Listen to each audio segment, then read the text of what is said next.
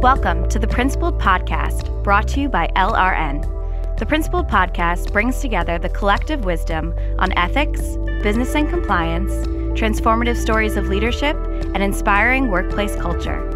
Listen in to discover valuable strategies from our community of business leaders and workplace changemakers. A code of conduct is your organization's character and culture written down. It articulates who you are, what you believe, and why you are in business. It also provides a reference for all stakeholders, a reference into what your organization values and how you live those values. But how do you design and implement a code that communicates effectively? What does good look like when it comes to a code of conduct? Hello, and welcome to another episode of LRN's Principled Podcast. I'm your host, Jen Uner, Strategic Communications Director at LRN.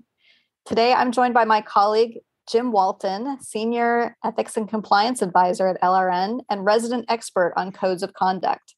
We're going to be talking about LRN's new Code of Conduct Excellence Report, which is a work in process, and it presents a set of best practices in code design and implementation. The report features insights from nearly 150 codes of conduct deployed by companies around the world. Jim is a real expert in this space and has played a vital role in developing LRN's point of view and our view that codes are foundational to developing and managing ethical corporate cultures. Jim, thanks for coming on the Principled Podcast. Thanks for having me, Jen. To start out, I want to validate that codes of conduct is something that people come to us on a regular basis for, right? Help in crafting and reimagining a code of conduct. And you're instrumental in that process. You're meeting with companies on a regular basis to reinvent, reimagine, and even start the process of developing a code of conduct. Tell us first, though, why are codes so important? What do they accomplish for companies? And why is a good code of conduct something that really matters? Absolutely. As you said at the beginning, the code of conduct, and this is something we feel very strongly about at LRN, that a code should be an organization's character and culture written down.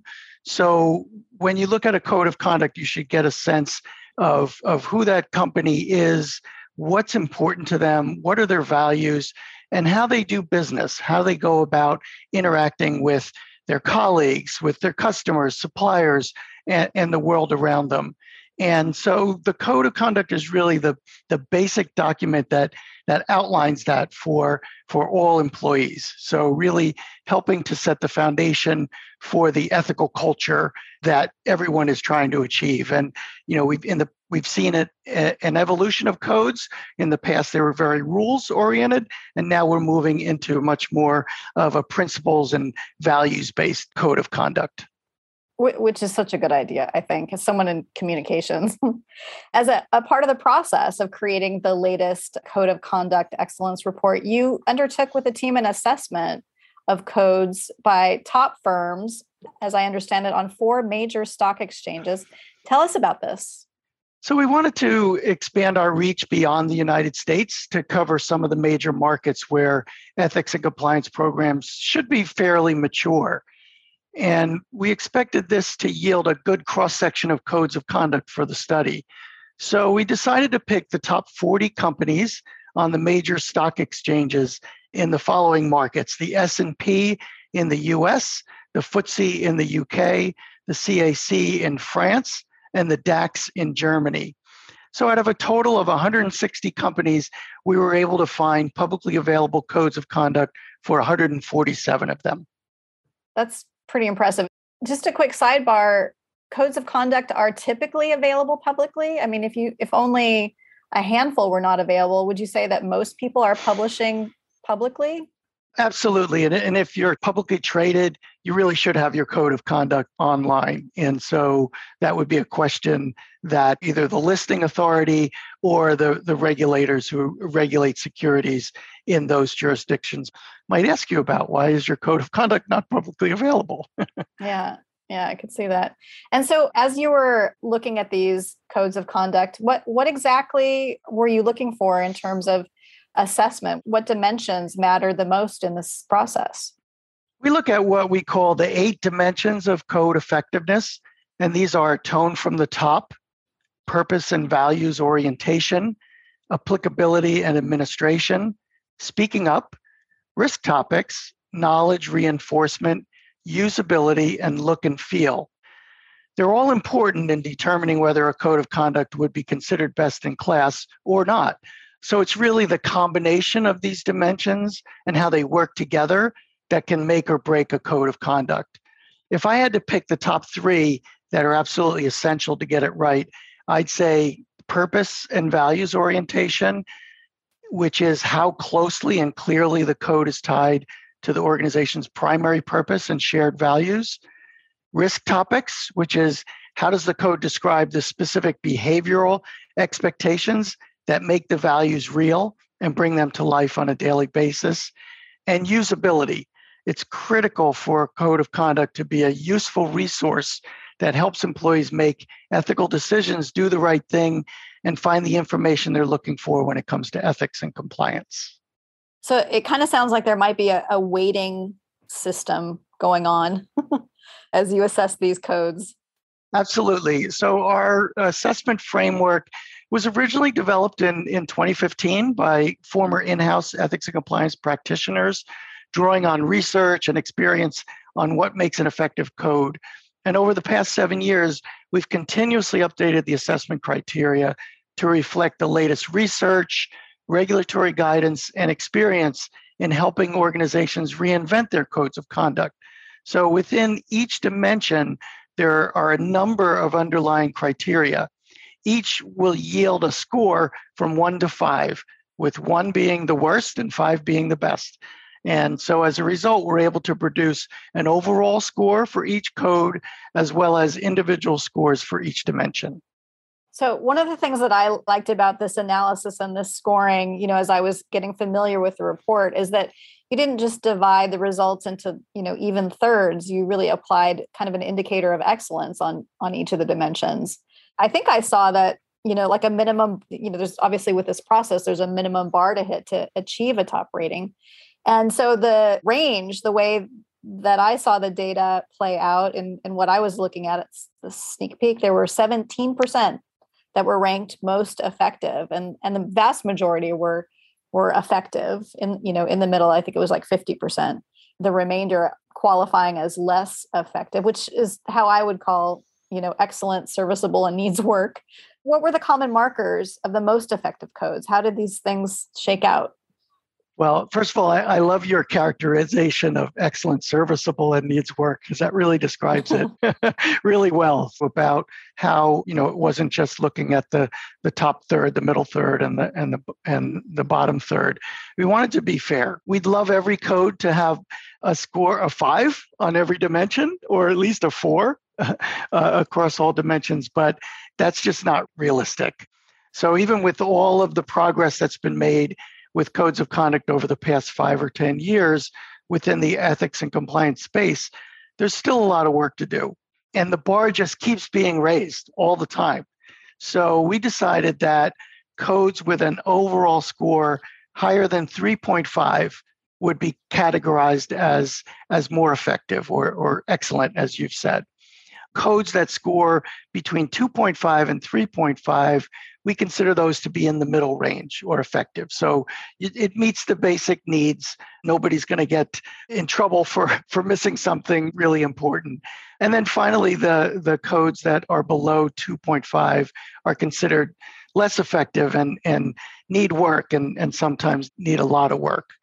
So the fact that exactly half of all the codes we evaluated fell in the middle or effective or serviceable category really indicates that many companies understand the need for a code, and they also understand the basic standards and expectations around codes. On the other hand, the fact that 1/3 of the codes fell into the lowest category and less than 1/5 were considered more effective in the top category, that suggests that there's significant room for improvement across the largest companies in France, Germany, the UK, and the US. So, taking a bit of a look at some of these results, was there anything that jumped out at you in terms of, where is everybody tending to do well, like on which dimension, or which region is, maybe outperforming the others? Yeah, that's a good question. So the category that really, or the dimension that really scored the best overall was in tone from the top. And so that's really good. That just tells me that, and that was about 50%. That tells me that people really get that. That's something that we've been hearing about for a long time now. And really having that strong support from the top is really essential. If you don't have that, then it's very difficult to create a strong culture of ethics and compliance. The other area, and I was pleased to see this, was in terms of usability. So we just about half or just under half landed in the top category for usability.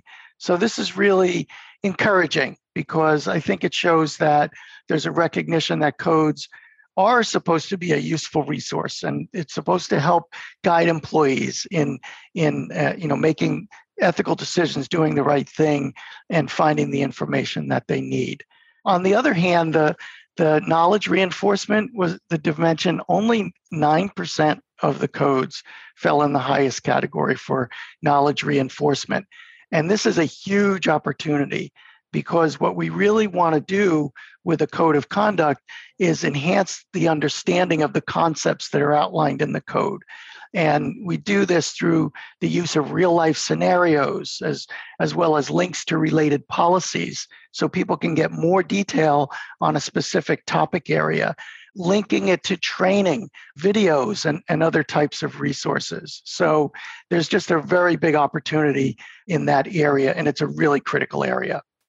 So it sounds like to improve knowledge reinforcement, it's really about providing additional resources that support the code.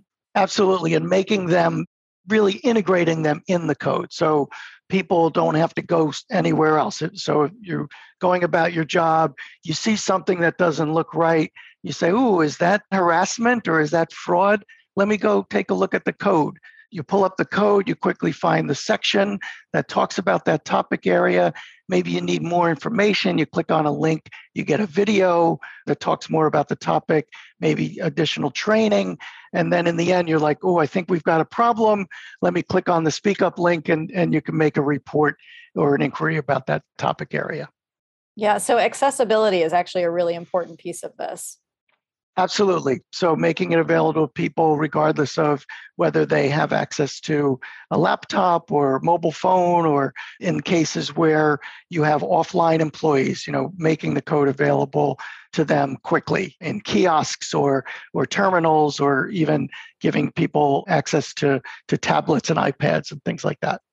Yeah, my phone. I always want these things like the phone is the device that I walk around with all the time. It's my external brain. Let's put the code there. Absolutely. So I got to ask, since you were looking at publicly traded companies, right? Publicly available codes, which codes, if I wanted to go see an example of something good, who should I be looking at? What are some of the companies that landed at the top of the heap? Great question. So out of this group, I'd say the best codes that we saw came from General Motors, Imperial Brands, and 3M. So two from the S&P and one from the FTSE. The first thing that, if you pull these codes up, and they're all available on the websites, the external websites of these companies, the first thing that makes these codes stand out is their visual appeal. So they really reflect each of these companies' unique business, brand, heritage, culture.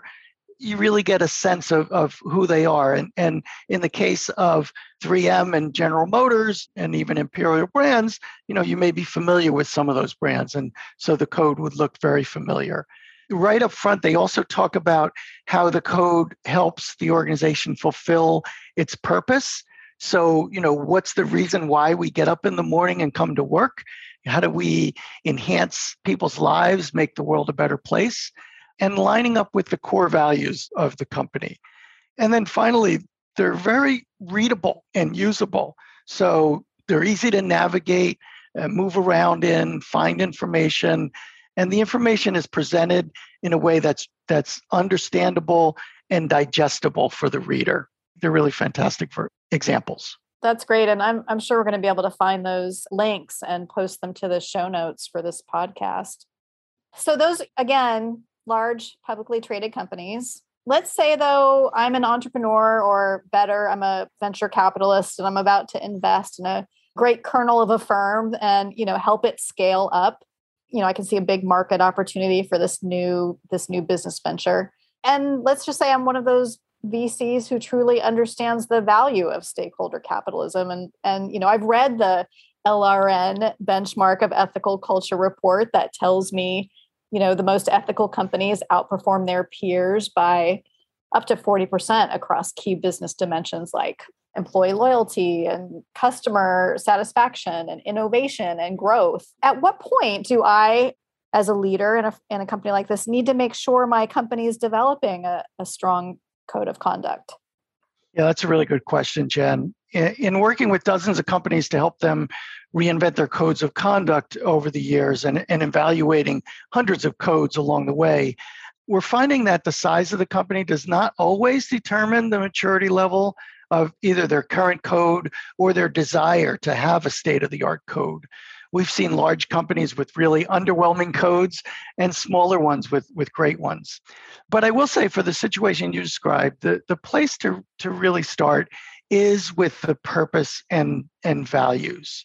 So really figure out what those are, articulate them very clearly to everyone, because that's going to go a long way towards building the culture of ethics and compliance that everyone desires.